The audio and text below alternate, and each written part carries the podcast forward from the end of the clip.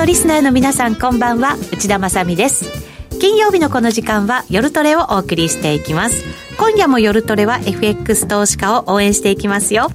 さあそれでは今日のメンバー紹介からいきましょう。まずはゲストの、えー、陳正人さんです。よろしくお願いします。陳です。よろしくお願いします。はい今日はウェブをつないでご登場いただきます。同じくウェブつないでノーディーですノーディーです。よろしくお願いします。よろしくお願いします。そしてスタジオからみやちゃんです。はい、坂みやです。よろしくお願いします。よろしくお願いします。みやちゃんのその言い方がなんかアイドルっぽくていいんだよね。なんかちょっと真似してみたいなっていつも思うんですけど。いやいやいやいや。まあ、恥ずかしくてできない。そんなことないですよ。はい。と言いながらパパさんが入れてくれましたよ。まずはね、えっと、アメリカの耐久財受注の数字入れてくれました。いつもありがとうございます。助かっております。前月比で1.1%。予想がマイナス1%でしたのでそれを上回る数字が出てきました、えーと、前回数字が3.2%でしたからこれは下回ったということになりますね。で、えー、耐久財受注の輸送用機器を除いた数字がマイナス0.2%でした。予想がマイナス0.1%でしたのでややそれを下回る数字ということですね。前回は0.2%でした。だからプラスからマイナスに転じたということになりますね。そして同じくパパさんありがとうございます。えっ、ー、と4月のアメリカの PC デフレーターも入れてくださいました。ありがとうございます。えっ、とですね。前年比4.4%予想が4.3%でしたからやや上回りました。前回数字も4.2%でしたからこれも上回っています、えー、そして PC コアデフレーターですね、えー、前年比4.7%です。これも、えーとね、予想ちょっと上回りました。予想が4.6%同じく前回も4.6%だったということですね。もう一つ入れてくれてますよ。本当にありがとうございます、えー、個人所得です。前月に比べると0.4%これ予想と同じですね、えー、前回数字0.3%でしたからこちらをやや上回った格好ということになります、えー、4月の個人消費前月に比べると0.8%プラスですね。予想が0.5%でしたので上回る数字出てきました、えー、前回は0.0%でしたからこちらも前回数字を上回ったということになります。もろもろ今えーと、経済統計出てきました。みおちゃんドル円動きどうですか？現在ですね、うん、140円超えましたね。140円の、えー、実践前後ですね。そうですね。今日だから一旦140円台つけてましたけれど、そこからはちょっと調整気味でねそうですね。はい動いてましたけど、再び140円台を回復してきたということになります。陳さん、今ちょっと数字ざっくり入れましたけれども、はい、いかがですか、はい、数字見ていただいて。うんまあ、細かい数字は別にしてですね、うん、基本的にはこれはまあ想定よりはそんなに離れてないですので、はい。まあ、トレンドに沿った形で今あレッドの方を形成しているかなっていう印象が強いですね、はい、このところやっぱり上昇トレンドずいぶん続いて140円台まで来ました。うん今日はどのあたりまでこの上昇が続くのか、そのあたりも陳さんにはたっぷり教えていただこうと思います。はい。はい。はい、そして上目線でポジションを持っていたノーディ。笑ってます。でも長期ポジションちょっとあのー、なんていうかコンパクトなポジションなので、うん、そんなね やっぱりへへっと言っちゃいますね 嬉しそう 笑いが止まらないのに。はい嬉しいです。はい。今日はこんなメンバーで為替の動きも随時入れながら進めていきたいと思います。この番組 YouTube ライブでも配信しています。連動したチャットもありますので皆さんのご意見ご感想などもお寄せいただきたいと思います。また陳さんへの質問もぜひぜひお寄せください。たっぷりお答えいただこうかなというふうに思っています。はい。さあそれでは今夜も夜トレ進めていきましょう。この番組は真面目に FXFX プライム by GMO の提供でお送りします大橋ろ子です。目まぐるしく変わる世界経済。株金利為替資源価格に至るまでグローバルなマーケット情報を専門家が徹底解説。15分で最新のトレンドをキャッチアップ。マーケットトレンドデラックスは毎週火曜夕方4時30分から生放送。農業に関わる全ての人を応援するポッドキャスト番組「アグリの未来」ラジオでも放送中。ラジオ日経第2で毎月最終金曜朝8時1分から、ラジオ日経第1ではその翌週の火曜夜7時から、一緒に農業の未来考えてみませんか？一人暮らしの今は、あの頃の賑やかさが少し恋しい。一石三鳥ぐらいを狙ってやってるんですけど、やっぱ普段歩いてないからかな。懐かしい声は、私にエールをくれるんだ。エリアを越えて、ふるさとのラジオを聴こう。ラジコ。さて、今夜の夜トレ、ゲストは陳正人さんです。引き続きよろしくお願いします。よろしくお願いします。えー、さて、先ほどいろんな経済統計発表されて、ドル円が再び140円台を回復。現在140円15銭から16銭あたりでの推移となっています。陳、うん、さん、改めてトレンドに沿った動きというふうにおっしゃいました。はい。えっ、ー、と、少なくとも、まあ、目先までですね、うん、えー、5月の、まあ、今月入ってからですね、えー、ドル全面高なんですね。はい。うん。で、ドル全面高で、えー、ドル円をリードする形で、発揮していくのはむしろ当然なんですね。うん、うん、でこの意味合いにおいてドル円のこの140大台達成というのは、まあえー、どちらかというとそのスピード感でいうと、まあ、そんなに速くないというさえ感じる。うんうんまあ、本来であればリード役発揮してもっと早く突っ込んだ可能性があるんですけども、もう5月26日だから、むしろやや遅れたかなっていう感触さえあるんですね。うんドル円がリードするのが当たり前っていうのは、やっぱり円が弱いからですか？ズバリそうです。うん、これはポイントですね。はい、円が弱いです。はい。で、円安が当然と私は思っています。はい。あの、うん日銀総裁のまあ結構緩和をね続けるよっていうコメントもあって、まあ、そこから本格的な円安に入ってきたんだと思いますけれど、とはいえ、アメリカでもその債務上限問題であったりとか、景気悪化懸念だったり、あとは利上げの打ち止め感なんかも本当は出ているはずで、これだけドルが強いのっていうのも、なんとなくちょっと最初のうちというか、もうトレンドが出ちゃったら止められない時ってあるんでしょうけれども、少しやっぱり懐疑的に見る向きもあったような気がするるんですよね。陳さん、このあたりいかがですか？えっと、懐疑的な見方があるのは、むしろ、まあ、当然といえば当然で、あと、その、マーケットのその見方はコロコロ変わるわけですよ。その、例えばアメリカの利上げ、えー、そのサイクルですね、えピークアウトするかしないかっていうのは、もう常に変わるわけですので、まあ、この辺は別に、えー、特に言うことはないんですが、ただ、ここで1点だけ、えー、強調したいんですけれども、はい、アメリカの財務、まあ、要するにデフォルト懸念ですね。はい。デフォルト懸念が実はドル買いにつながってるんです。うん、デフォルト懸念がそのドル買いにつながるっていうのが、私ちょっとしっくりこないんですけど、はい、それどういう背景があるんですか、はい、あの表表の理由としては、やはりそのアメリカがデフォルトするわけですので、はい、じゃあ国債を売って、国債を下落、国債、アメリカ国債下落ですね。はい、それで、まえー、リンクした形、まあ当然のようにですね、あの、金利が上がるわけですよ。確かに金利が上がってきてます、ね、アメリカの長期金利、10年長期金利上がって、はい、5月はもう目いっぱい上げてきたので、はい、まあリンクしたドル買いがあ進行してるっていうのは表の解釈金利に引っ張られている。これが表の解釈。はい。はい、まあ、どちらかというと、まあ、表というのも分かりやすい、シンプルな理由ですね。はい。うんうん。でも、その裏もあるわけですよね、もちろん。そうですね。裏としては、やはりですね、仮に、仮にデフォルトがあった場合ですよ。で、デフォルトあった場合は、本格的にアメリカはアルゼンチンのように、もうような国になれば、まあ、これこそドルはもうどなしで、もうトリプル安で、もうアメリカの国債もアメリカ株もドルも全部売られるわけですけれども。そうですよね。トリプル安懸念って結構言われてはいましたよね。えいやいや、それは言われてるけど、マーケット参加者がもし本気でアメリカがアルゼンチンのような国になると思っている人がいれば、これこそバカなんですね。はい。えー、大バカなんですね。そういう人まずいないと思う。はい、まずいない。厳しい。はい。そういう人まずいない。だから皆さんは、要するにテクニカルのデフロート、つまり一時期、えー、その職員の給料が払えなかったりとか、はい、短期国債に回り払延期したりとか、うん、まあ、そういうことを想定してるんです。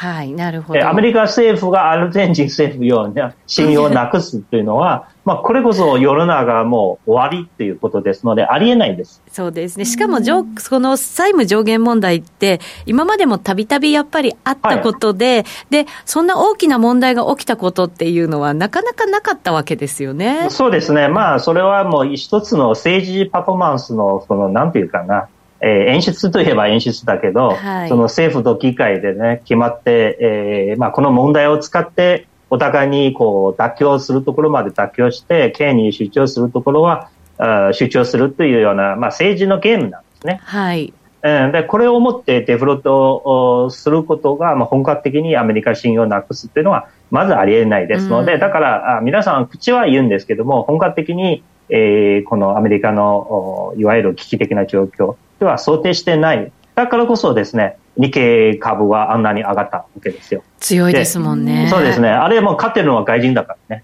すっごい外国人投資家の買いがも、はい、もう6週連続も続いてますし、金額も結構な金額ですよね。金額も多分2012年とか13年以来の大きさですね。アベノミクスうん、それ時代、それ以来の大きさな、大きい金額ですね。はい。で、彼たちはもう口でそのアメリカ大変大変と言いながら、実はあの勝ってるわけです。うん。だから本格的にデフロートは、まあ、まあ、誰も想定してないと思いますでもやっぱりアメリカはちょっと買いにくくて、日本株っていう感じはあるんですか、えー、そこがあの実は、えー、昨日から状況は変わったんですね。昨日からえ昨日はナスダックも上がったけれども、一番重要なのは NVIDIA という株ですね。はい、決算発表されました。そうですね。あれは最も強いアナリストの想定よりはさらにいい決算を出してますので、まあ、これで AI バブルという言葉あるんですけども、今コロッと変わって、もしかしたらバブルじゃなくて、始まったばかりじゃないのっていう見方なんですね。え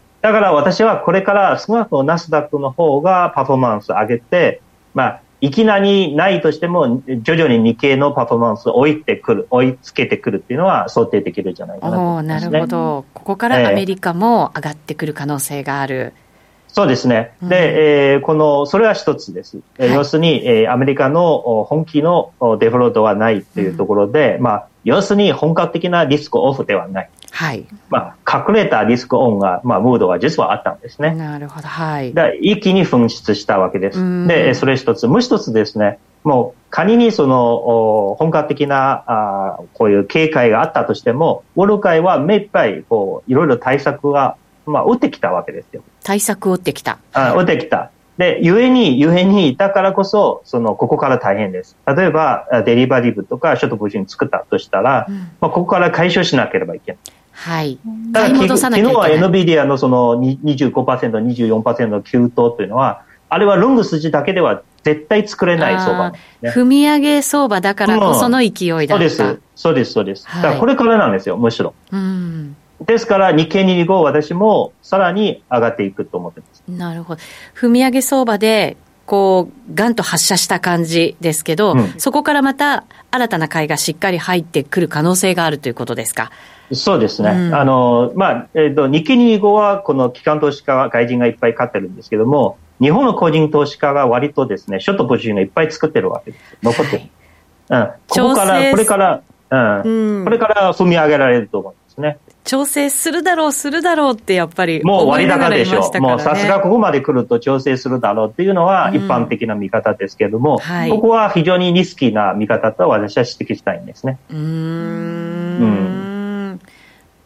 踏み上げなんだっていう、うん、今言葉が入りましたけど、チャットにも。はい。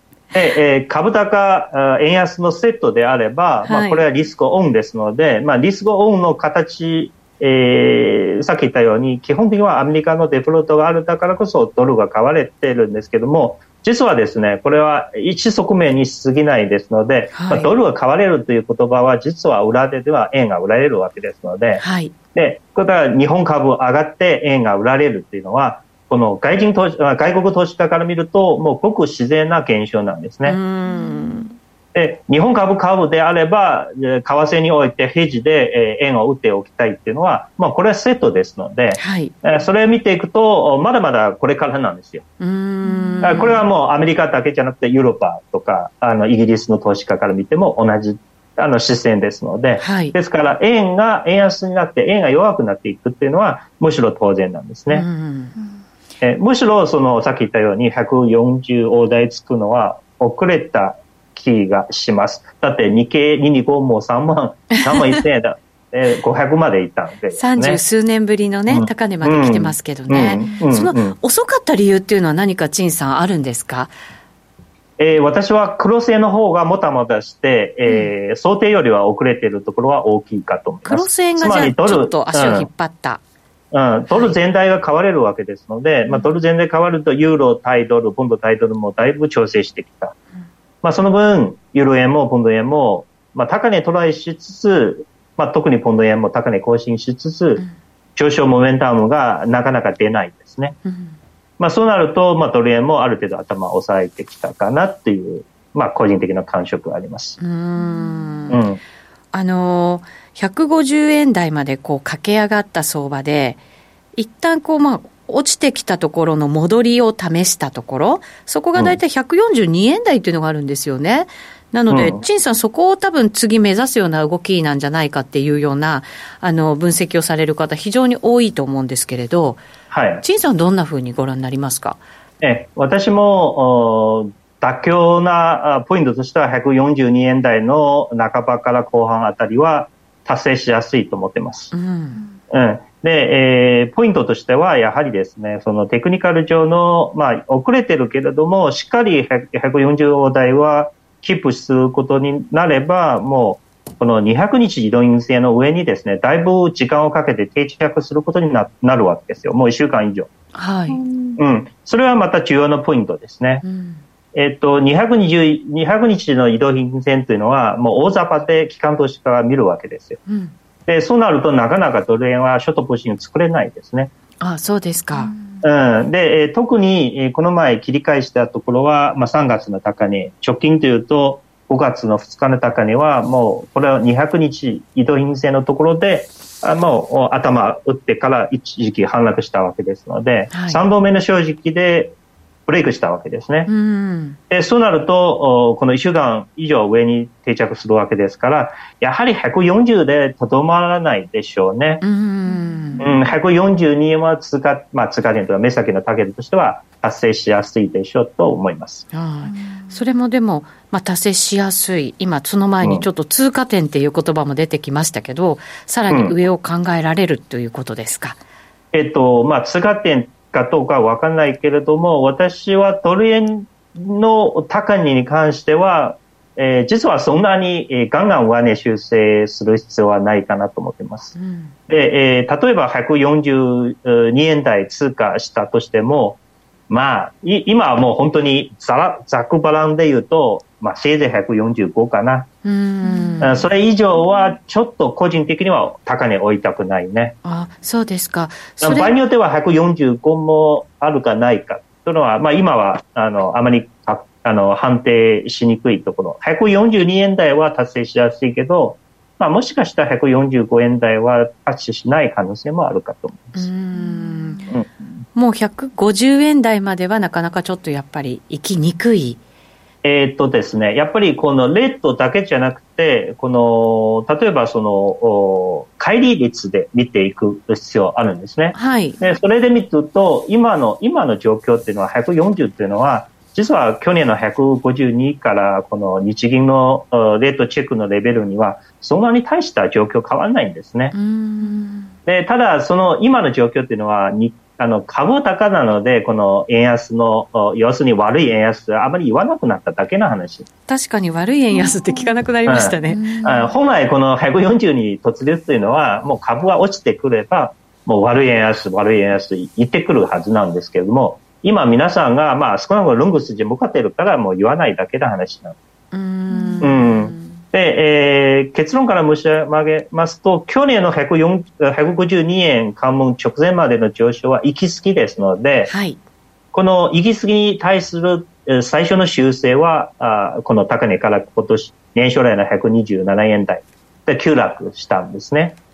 で、今は、今は、えっ、ー、と、確かに140円回復したんですけども、位置位置づけとしては、その、去年の高値から年初来の安値までのこの急落に対するスピード調整という位置づけはまだ変わってないです。うん、はい。うん。で、ここから本格的に、えー、上場派形成して、えー、去年の高値、えー、更新していくっていうのは、私は個人的には、こういう考え方はちょっと同意できないですね。あ、そうなんですね。うんうんうん。まあ、これはもう、あの、本当に他の何らかの、このファンダメンタルの材料発生しないと難しいと。うん、うんそれはやっぱりアメリカも、その金利の引き上げというのがもう、あの、終わりに近づいてるっていうことももちろんあるわけですかね？えっと、やはりドル指数全体は確かに切り替えしてきたんですけれども、はい、ドル指数も実は週、まあ、スピード調整の領域に達して、あの、あの離脱してないですね。うん、で、えー、この前の高値もそうなんですけど、3月高値、これは200日移動陰線回復してないです。はい。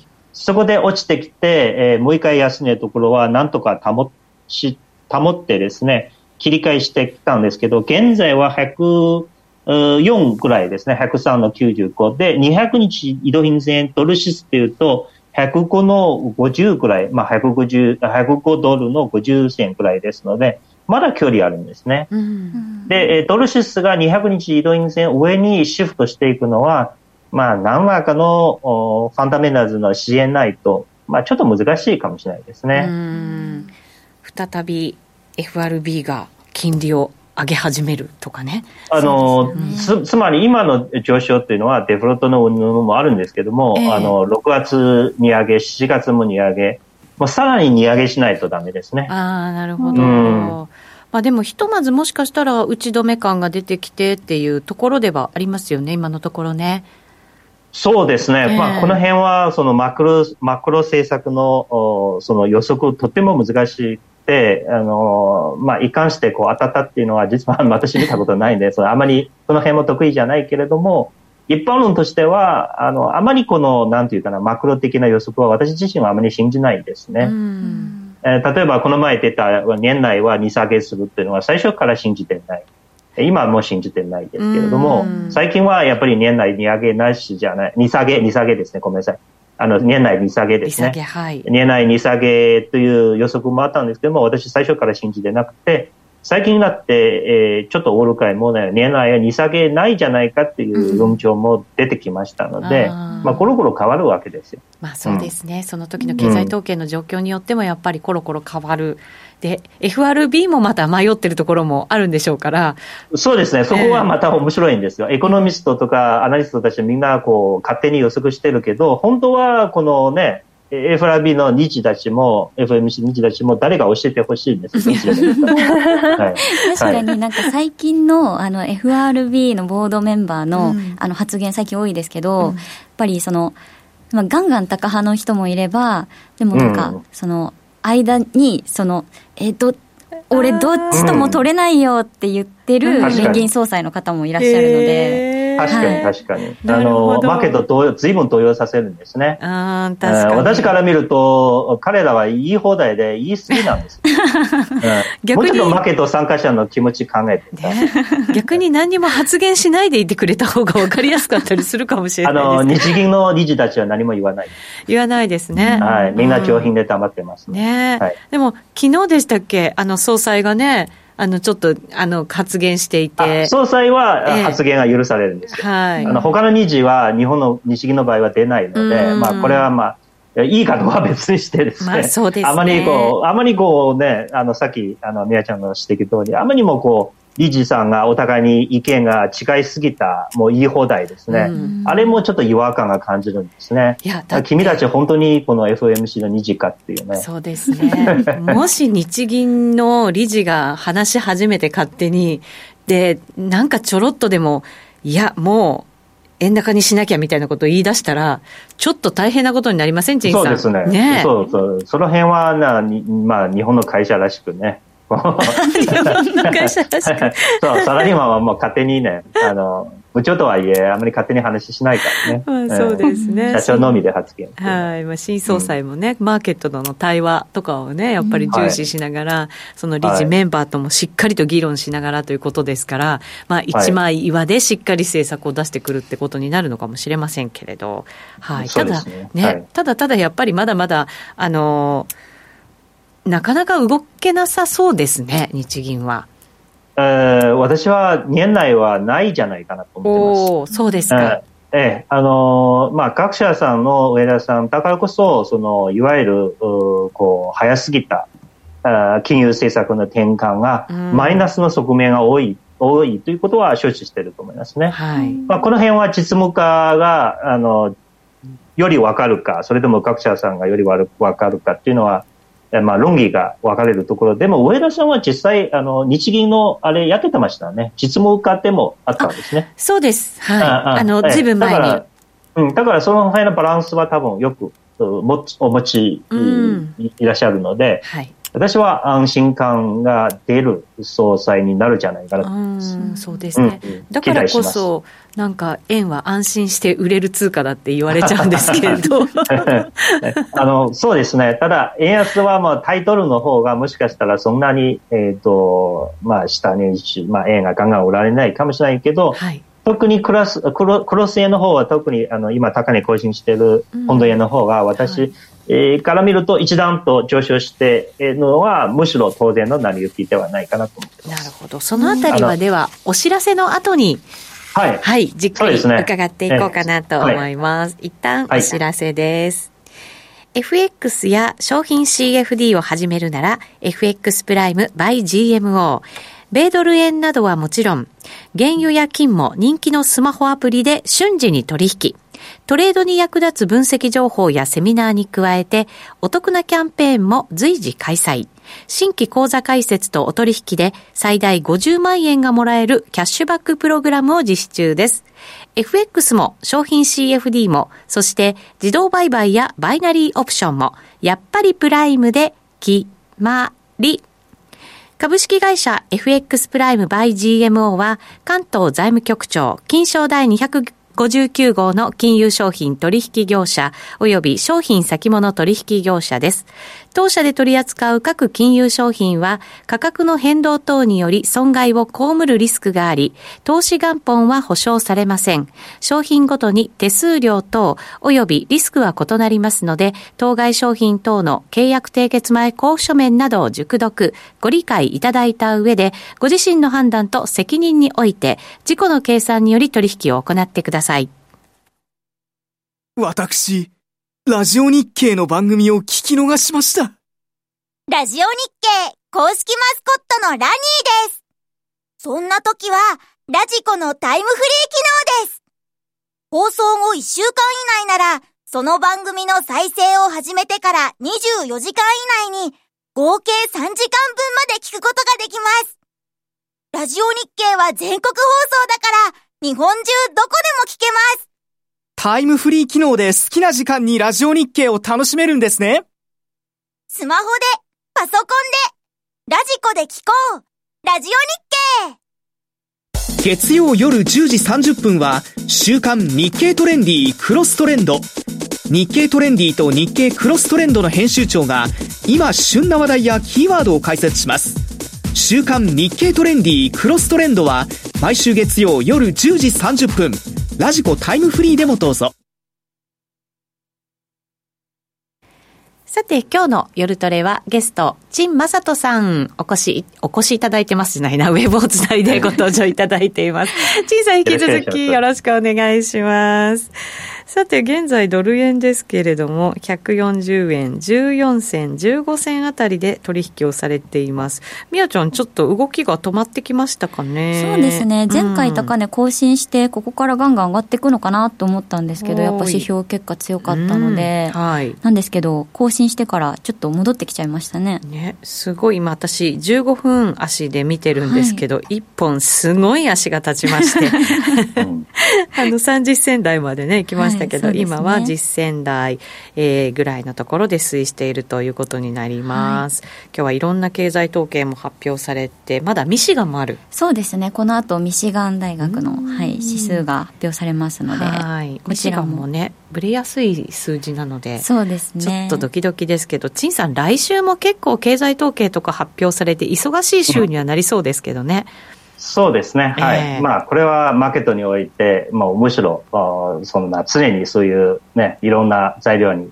えー、こうなんていうかね、左右されて心配するっていうのは、我々はトレーナーの運命ですので、そうですね、抜け出せない。ですね。はい、はい、本当そうですね。一喜一憂しながら振り回されて、はい、我々トレードしていくわけですけど、来週はそのね、債務上限問題の X デーが、うん、X デーと言われている、まあ、1日、6月1日も来ますので、うん、それに向けたなんか足元の動きというのも、もちろんで始める可能性はありますけどね。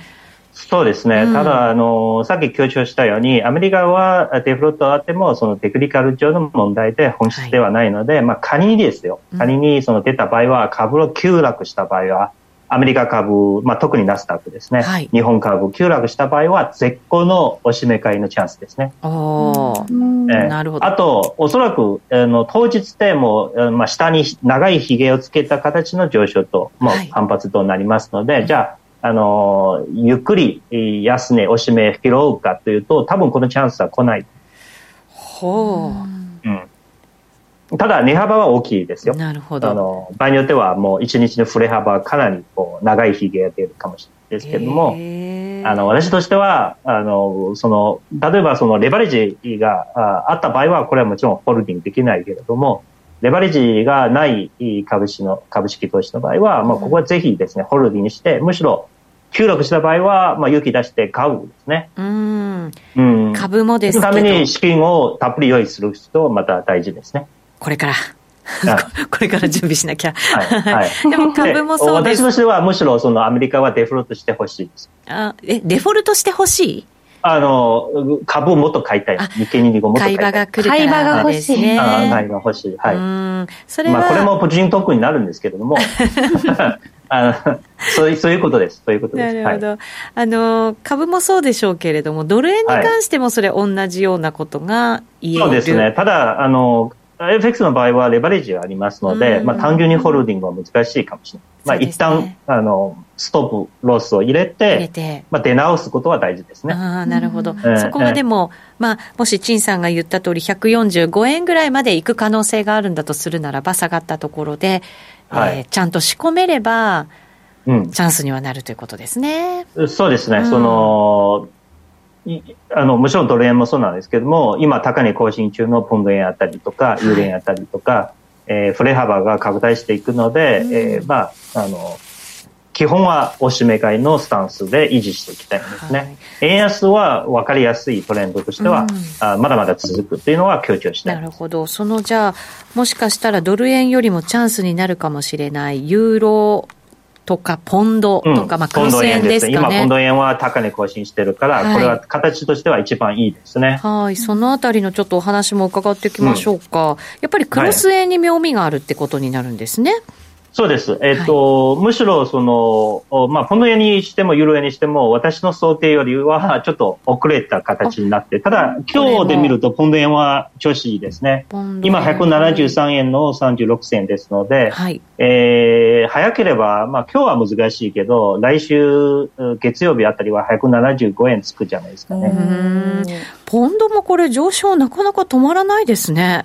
そうです、そうです。えっ、ー、と、こういうこまあ、ポンドタイトルの方はちょっと売られすき感があるので、はい、まあ、ちょっと修正している途中なので、ポンドドルは。えーえーはい、弱い円に対しては、ポンドの上昇はむしろ当然で、まあ、ここの辺はやっぱり、えー、トレンドの、まあ、安定感が出てるんですね。うんえー、しかも、高値更新してるわけですので、はい、えー、高値更新した後、まあ、直近ですね。直近先週の後半も含めて、171円台は、あの、割り込めなかったんですよ。はい。ずっと足を並べてですね、これを維持したので、まあ結構ね、1週間くらいはこの足を並べて、で、今、やっと高値再度更新したから、ですから、もうそんなに時間かからず、もう175円台、5円大台の通貨は、私は必ず見られると思ってます。はい、今130、173円台の、うん、まあ前半から半ばぐらいまでまで来てます、はい、今でも買い増ししたいんですよ。あ、そうですか。うん。それが、え下にポジション持ってるから、今でも操作して買いたいくらいですね。うん。はい。もちろんこれは、あの、私の個人トークですので、自己責任で。はい。ノーディーなんか言いかけました、はい、今。いや、なんかこの水準でも買い増ししたいって、ポンドに対しての信頼が厚いなと思いまして。あ、あの、ポンドに対する信頼よりもトレンドに対する信頼ですね。うんうんうん、確かに。ええ。ポンドは信頼してない。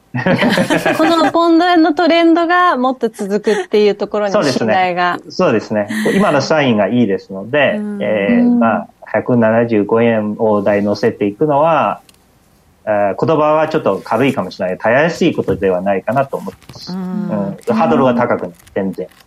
ポンドは。どうですか？ドルとかはその下がったところ買いたいってさっきおっしゃってましたけど、はい、ポンドはこう大きく下がるところとかってなんか要因考えられるものはあるんですか？やっぱり、えー、基本は円安ですので、円安の構造上、このポンドは直近の高値、えー、更新できたというところは、やはりえっ、ー、と、ドル円よりはあいいですね。まあ、言ってみれば、そのドル円は152円台は、あこう突破して、さらに高値更新しているような状況ですので、まあ、そこはやはり高値を追わないといけない。もちろんドル円はそういう状況になるとは私は想定してないんですが、ただ円安は安定感があるんですね。えっ、ー、と、だからさっき強調したように、確かに日経にこう短期見ると買われすぎかもしれないんですけども、これで判定して、その逆張りに入ると危険なんですよ。で、今のポンド円もそうなんですよ。高になってるから、じゃあ売ってみますっていうのは、とてもこのナンセンスのトレーディングになるんですね。トレンドが出てるから。そうです。だからここはもう買っていくっていうのは大事ですね。日経225も買っていくのは大事。はい。うん。トレンドが出てるうちは。そう。あと、あの、実際はリスクオンですので、えー、この日本の日本株上昇、日本円が売られるというセットは、今、そのマーケットのロジックですね。このロジックに沿ったトレーディングというのは安定感がある。安心感がある。それ決してレベルで判断してはいけないですね。トレンドで、モメンタムで判断すると、日経225買い増し、ポンド円買い増しっていうのは、今私の考え方であります。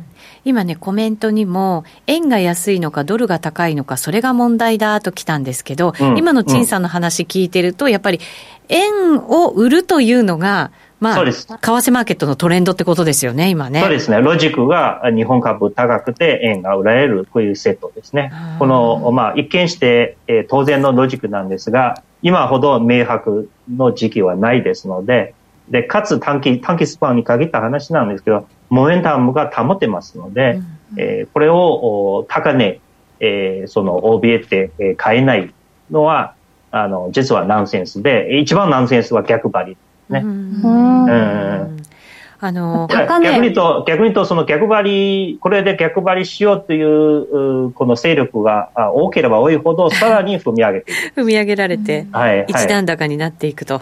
そうですね。はい。ね、相場って皮肉ですよね。そうですね。ねだからもう買えない、ちょっと怯えて買えない分にも、もう賃産的にナンセンスの状態だとしても、逆張りは怖いぞっていう相場ってことですよね。逆張りはナンセンスよりも愚かな ね、はい。今の状況。はい。陳さんにズバッと言ってもらうと、なんかこう、ちょっとね、欲出しそうになったりとか、ポポジション手締まっちゃった後になんか変な動きしようとした時に、ちょっと一瞬、あれ？ここ逆張りしていいのかな？私、愚かじゃないのかなって思いますね。もしかしたらね、はい、今日聞いてくださってるリスナーの皆さんの中でも耳が痛いっていうか、私ももちろん、あの、相場というものは不確実性だから、結果的にここで逆張りして、はい、えー、結果的に良かったっていうのは、まあ、否定しないですよ、こういう確率が。ただ、今の状況を見ると、この確率が極めて低いわけ。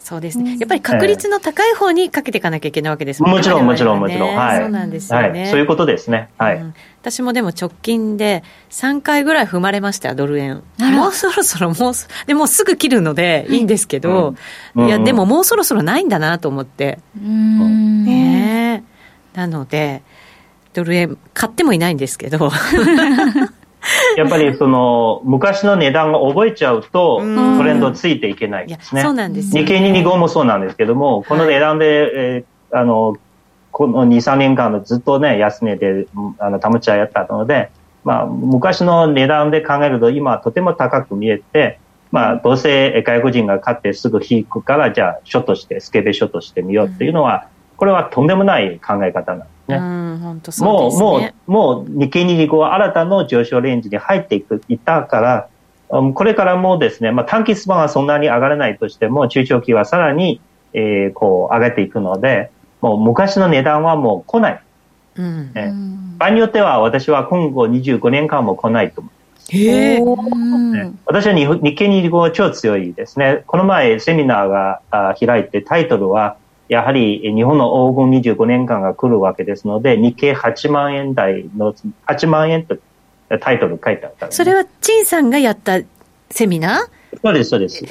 セミ、あの、講師でやられたんですね。えっ、ー、と、会場セミナー。はい。陳さん、なんでそんなに8万円まで行くぐらいの強気なんですか？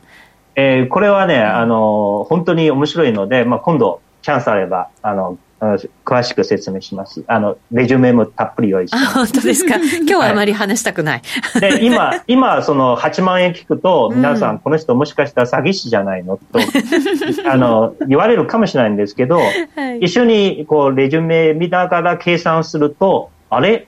あの、陳さんが割と弱気だなと思われるかもしれない。でもっと日経を、日経平均が上値トライしてもいいじゃないの。なんで8万円なの？と言われるかもしれない。確かにあの、マーケットの中には、武者さんも10万円予想出してたりね、今コメントもいただきましたの、エミンさんは30万円予想っていうね。はい。まあ、30万は、どうだろうな。30万は難しいでしょう。うん。でも、武者さんのその10万円は十分可能性あります。えー、それはもちろんトレンドが出てるっていうのもあるんでしょうけれど、日本企業に対する、また日本に対するなんか期待みたいなものも、陳さん、あるってことなんですか？あの、つまるところ、別食べ、デフレに成功したんですよ。はい。うん、日本は速力持ってるから、うん、デフレ克服だけ、それだけでももう十分です。うん、あとはなんとかなる。で、はい、確かに問題は山積して、高齢化少子化、労働効率云々とか、確かにいっぱい深刻な問題抱えてるけれども、デフレが一番重要な根本的な本質的な問題。これさえ克服できれば、はい、あとはなんとかなる。うん。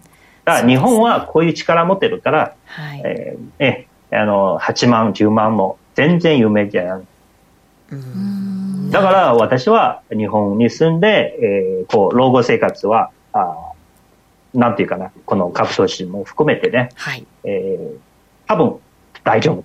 うん、はい。ね、陳さんがこんなに熱く語ってくれてて我々日本人がまだ信じてないんじゃないかっていうね、その自分の国を信じれてないっていうね、なんかね。でも、そういうもんですよ、そうですか。あの、歴史の転換点において、えー、本国の人は、あの、割と信じない。逆にその外から来た人が、いやいや違うっていうのはよくあるパターンですね。んなんかずっといると肌感覚で、本当にそうかな、みたいな感じでこう、そうです。やっぱり過ごしてきたこう10年、20年、30年の間に見れなかった、ビジョンを皆さん外から、外から来られたとか、なんかやっぱり外国の方とかが持ってたりすると、うん、本当かなって思ったり、うん、そうですね。違いますよね。うん。あとね、金持ちですね。お金持ちの方が日本の将来に今すごい期待してるから、だからすごい消費してるんですね。だからマンションがものすごい高値で、はい、競って買って。売れてますね。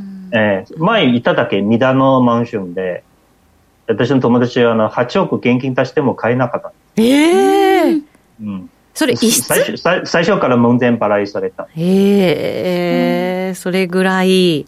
そう。しかもこの8億のマンションが月、毎月の管理費おいくらと思いますええー、管理費？うん。高いですよね、もちろんね。私の、この常識で考えちゃダメでしょ？強調したいですよ。買いたいけど買えないですよ。いろんな、いろんな、あの、まあ、倍率も高いし、多分ね、はい、コネ使わないと買えないと。なるほど。え、はい、管理費でしょ？みやちゃんどれぐらい、はい、え？私に振ります、うん、いくらぐらいだろう？え、いくらぐらいでしょうね。うちのマンションは1万円ちょいだよ。まあまあ、それ、まあ、普通、普通ですよね。普通でしょ、はい、ね管理費。でも、この常識で考えちゃダメよ。って1棟ですか？それとも1部屋ですか ?1 棟じゃないでしょう。ええー。8億は1部屋。東京ど真ん中だもの。そう、三田のガーデン、ガーデンヒル。どうする？どうする？いくらにしとく ?50 万、50万とか100万ぐらい。30万ぐらい。50万払えないもん。え、陳さんいくらですか？まあ大体35万ぐらいですね。管理費だけでしょ？そうです。1ヶ月 ?1 ヶ月。恐ろしい。そんな世界があるんだ。買えないですよ。まあそれはいいんですけど、我々の生活と関係ないけど、言いたいのは、金持ちほど将来に対して実は明るい見て方を持ってるじゃないと競って買わないんですね、はい、そうですね。これ日本人勝ってるよ。外国人勝ってる。外国人が買おうとしたら跳ねら跳ねられて、まあ、外国人があまり売らないみたいですね、えー、日本のそのまあ復活みたいなものにも期待しつつまたインフレにちゃんとなっていくんじゃないかっていうようなまあ、いいインフレですよね。それだから、その欲しいわけですよね。そうです、そうです。だからデパートもそうですね。デパートの業績が今、あの、最高レベル更新してるけど、はい、勝ってるのは皆さん外国、例えば昔で言うと中国のあ金持ちとか違う違う。今日本の金持ち買ってるんです。はい。これね、データ見るとわかる。インバウンドの割合割合はもう小さいです。うん。うん、確かに、私今日な、あの、着物とかを百貨店の中で販売している会社の取材をしたら、はいはい、高額品がめちゃめちゃ売れてるっていうんですよね。うん、で、うん、インバウンドだと、そんな高価な着物ってなかなか外国人の人買わないじゃないですか。考えれば。だから買ってるのは多分日本人なんですよね。日本人に決まってます。多分そうですよね。陳さんの言うことがなんとなくこう腹落ちしたというか。はい、だから、お金持ちの方が、その、なぜ金持ちになったかっていうのは、一人一人は多分、あの、例えば、あ単にパパが良かったとか、ママが良かったとか、うん、遺産もらってるという可能性あるんですけども、集大成としてはお金持ちの方がやっぱり頭いいんですよ。うん、うん、将来のトレンドに対しては敏感で、将来読む読むのは得意なんですね。で、彼たちは競って消費っていうのは、日本の将来は明るいっていうところですね。あの、外資系証券でも、日本のなんかこう株に対する問い合わせがものすごい今増えていて、だからここからだっていう人がすごく増えてきましたね。そうですね。ねあとね、これも非常に重要だ。さっき言ったように日経2 5を打っちゃいけないっていうのは、はい、外国の投資家は高値更新したら勢いでさらに勝っていくというのはスタイルですね。日本みたいに逆張りじゃない。あそう、逆張りはしないですね。どちらというと逆張りしない。はい、売るときは徹底的に売って、勝てるときは徹底的に買うわけです。で、はい、あとファンドマネージャーは年末になると、お前何してたか、日経平均そんなに上がったから、あんたがお前勝てないかっていうとクビになるわけですので、はい、でいくら高くても買うわけ。うん、買っておかないと、持っておかないとリスクになっちゃう。まあ、それ本人の職、あの、キャリア終わりっていう意味で。で、まあ、それはできないです。そうそういうことを理解しないと、うん、やっぱりね、あの、間違った方向に滑っていく可能性あるので、はい、個人投資家は、まあ、ぜひね、その機関投資家の心境分かった上で判断。そうですね、はい、そういう話も聞いてると、マーケットは絶賛リスクオンっていうね、はい、感じなわけですから、トレンドもしっかり出ていて、はい、も。ちろんあのそのさっき言ったように、はい、デフロートになると急落するリスクもちろんあります。あるんですけども、うん、ここで逃げないで、えー、こうポジションに握りしめて、さらに買い増しっていうのは、このバラ色の人生の将来につながる。うんそれが今日本日は一番言いたかったことですね。なるほど。これでも、円をまあじゃあ売るとして我々は、相手で、あの、ユーロとかポンドって陳さんさっきおっしゃいましたけど、相手選びがやっぱり一番重要になってくるじゃないですか。やっぱりユーロとかポンドがいいんですか、はいチャート上は、まずポンド、次ユーロ。で、5ドルとかカナダドルは2の次ですね。あ、そうなんですね。やっぱりチャート上の形とか見ると、はい、そういう、そういう順番付けが、目先はつけ、つけられるというところですね。なるほど、はい、この順番見ると、どうなんでしょうね。まだまだ利上げ継続していく国地域っていうところの順位になってくるんですか？それは私は分かんない。というのは、イギリスも EU もインフレが高いです。はい、高いですね。ただし、イギリスの方がもしかしたら、その、いわゆるリあのリセーシンリ、リセーシンの懸念が出てきて値上げできないという可能性もあると。はい、で、EU の方はドイツはもうすでにテクニカル上のリセーシン入りえー、決定したんですね。直近の2回、あ 2, 2, 2回、えー、四半期の GDP が成長が下方修正されたから、はい、まあ、それ考えると、お EU は、まあ、利上げできないかもしれない。ただ、うん、あ私強調したいのは、我々はこういうことが分かっているのは、負けと分かってるわけです。はい。で、ま、負けと分かってる上で、ポンド勝ってる。うん、ポンド対円、円を売ってる。で、ユーロ勝ってる。ユーロに対して円を売ってるであれば、まあ、我々我々よりは賢い人が勝てるわけでので、まあ、そこであまり深い考えずにトレンド追随した方がいいじゃないのっていうのは今の意見ですね。うんなるほどなんで我々一個人が考えてられることは機関投資家が分かんないの？それはありえないから。なるほど。確かにそうですね。逆に個人投資家だからこそ、その難しいファンダメンタルズに頭突っ込まない方がいいですね。うん。トレンドに乗る。うん。でも、そういえばそのトレンドに乗るっていうのと、その下がったところ買うみたいなのって、ちょっと相反する部分もあるじゃないですか。うん、だからその下がったところを買うっていうのは、あくまでその特殊の材料が出た時ね、さっき言ったように。あの、デフォルトが。X デーみたいなね、日に大きく下げたこういうことがあれば、うん、まあ本格的に下げじゃなくて、一時の、一時期のこう、なんていうかな、ブラジルの超拡大。それで道型回復想定した上の話なので、まあもちろん失敗する可能性もあるんですけども、どまああえて勝負に出るのも、またトレーダーとしては、醍醐味のところじゃないかなと、ね、確かに。だって、陳さんが言うように、本当にデフォルトするなんてみんな思ってないですもんね。持てない、持てない。うん、持てる人いれば、もう、これ、金融業界において大バカになるわけであって、はい、ありえないですね。逆になんかもしかして本当のリスクになるっていうことだったら、そういう攻め方はできないわけですもんね。もちろん、もちろん。ね、あの、ね、アルゼンチンならもちろんダメですよ。そう 7, 7回もデフォルト、本格的にデフォルトやってた国だから、はい、もうアルゼンチンになったらもうダメ。ね、アメリカだからこそできるわけです。そうですね、はい、しかもこの債務上限問題だからこそできるっていう。そうです。アメリカがデフォルトしたらもう全世界デフォルト一緒なので、もうありえないですね。はい。なるほど、うん、直近はだからそんなふうに攻めていくということになりますね。もうちょっとでも、でね、はい、陳、うん、さん長めに見てもらって、アメリカでもそれでも景気後退するんじゃないのっていう見方っていうのは、やっぱりこれ、はい、みんなが思ってるところだとは思うんですね。そうなった時に、やっぱりこう、ドルどうなの？っていうのは、もっと長い目で見て、どうでしょうね。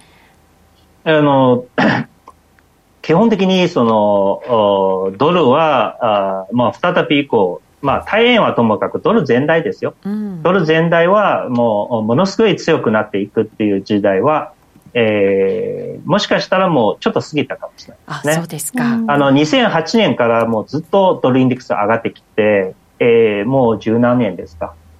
で、来て、あのー、まあ、去年は、あの、コロナもあって、あコロナこの、その、えー、政策もあって上が、上がって、また下げてきたんですけども、基本的には、あの、サイクルで見ると高値圏なんですよ。うん、で、これから2、3年間かけて調整してくるのは、むしろサイクル論に沿った、あの、動きなんですね。はい。えーえー、ただ、このサイクル自身が、あの、この、なんていうかな、上がる期間が長くて、上昇値幅も大きいので、うん、えー、下がるとしても、これ、体質調整的な値動きで、えー、ドルの本格的なベアトレンドではない。うん、ただ、あの、サイクル長いですので、あの、16年、17年もあって、この17年間、12年とか13年も上がったから、えー、下がるとしたら2、3年続くというのは普通なんですね。そういうことを考えると、ああの、14年か、14年も続く、13年、14年も続いたから、2、3年落ちるのは普通なんですけども、それを考えると、えー、少なくともドルに関して、まあ、さっき私言ったように、この去年の152円超えていくような相場は、ちょっと想定しにくいですね。これはアメリカが景気運動の話ではない。マーケット自身の構造が決まってもいサイクルがあるってことですね。そうですね。アメリカ景気良くて、アメリカ株上がってもドルが下がる可能性はもう十分あります。うん、なるほど、はい、そういう大きな流れも把握しながら、はい、今のトレンドしっかり捉えていくってことも大事ですね。そうですね。結局、相場も人間もそうなんですけども、あの、生まれつきの、その、なんていうかな、命があるので、運が変われるかもしれないけど、この形、もう基本的な形の、命、命、あの、命の命は変わらないんですね。うん。うん。だからそこがやっぱり分かるか分かんないと、運転の差が出ます。はい。はい。だから私は日本の首相になろうととても考えてないです。なるほど。はい、わかりました。はい、せっかく今日、陳さんゲストなので、あの、中国の話もちょろっとなんか伺えたらなと思うんですけど、はいはい、あの、どうでしょうね。回復が期待通りじゃないような経済の回復が気もしてるんですけれど、陳、うん、さんこの辺どんなふうにご覧になってますか？いや、中国はこれからますます景気が悪くなっていくでしょう。ますます。うん、それは今政治の問題もちろんなんですけども、まあ、習近平の話はもうしたくない。もう、もう、陳さんが不機嫌になっちゃう。いつも言ってますね、陳さん。もう、名前言うだけでも不機嫌になっちゃう、そうですよね。今日すごく機嫌良かったのに、なんか今一、顔が曇っちゃいましたよ。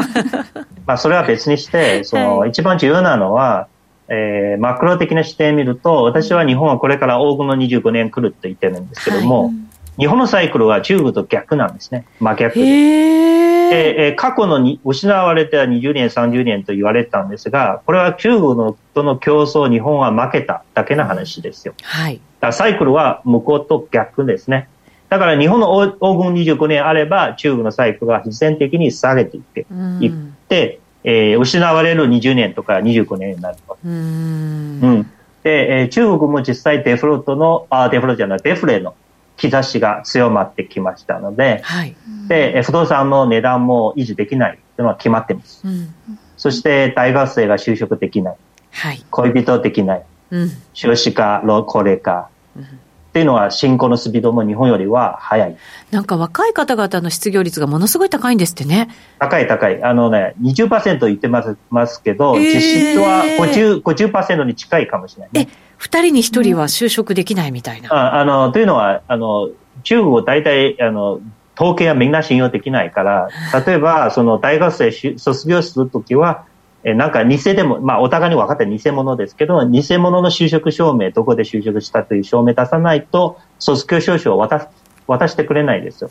という過去は。いっぱいそういうもんなんですね。うん。だからその、例えば、あの、まあ向こうは YouTube じゃないけれども、中国の YouTube において、ネあの、アカウント1個作って、私はこれから YouTuber になるっていうのは、それでも就職と決まって、統計から外す。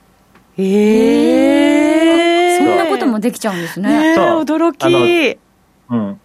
出前にアルバイト入ったら、もうこれも就職と決まる。えー、ってことは、じゃあもう、あの、実際に発表されるものよりも悪い可能性がもちろんあるってことですね。しかも、その、皆さんね、学歴だけ高い。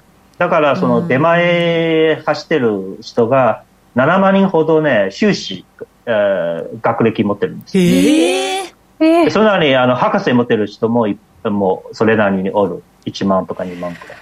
ふわもったいない。そうあのビルの警備員が博士の免許あの学歴持ったりとか。今はもうよくある現象なのねそれだけなんか頭のいい人たちがなかなか仕事に就けなくって。いや彼たち、頭いいかどうかは私は疑うけどね。う。ん、厳しい。単に学歴取っただけの話。ああまあそうですね、うんうんでもねそういうふうな生活になるとなかなかやっぱりちょっとこう頑張ろうみたいな気持ちもなくなってきてね。だからその、ね、なんていうかなほほとほとんどその失われる日本の昔の状況になりつつあるんですね。若い人はもう恋愛もできない。あの経済力ないから。だからそこを諦めて、えー、恋人も作らず、はい、まあ一人で生活している人が多いんですなるほど。すごい状況ですね、うん、だから私は常に指摘したんですね。日本は確かに失われた20年30年それなりの生活レベルキープできたわけですよ日本は、はい、治安もそんなに悪くない。陳さんそのあたりは延長戦で、はい、はい、少しお付き合いいただきたいと思います。はい、リスナーの皆さんもぜひぜひお付き合いください。ラジオの前の皆さんとはそろそろお別れとなります。今日のゲスト、陳正人さんでした。ありがとうございました。ありがとうございました。この番組は真面目に FX、FX プライム by GMO の提供でお送りしました。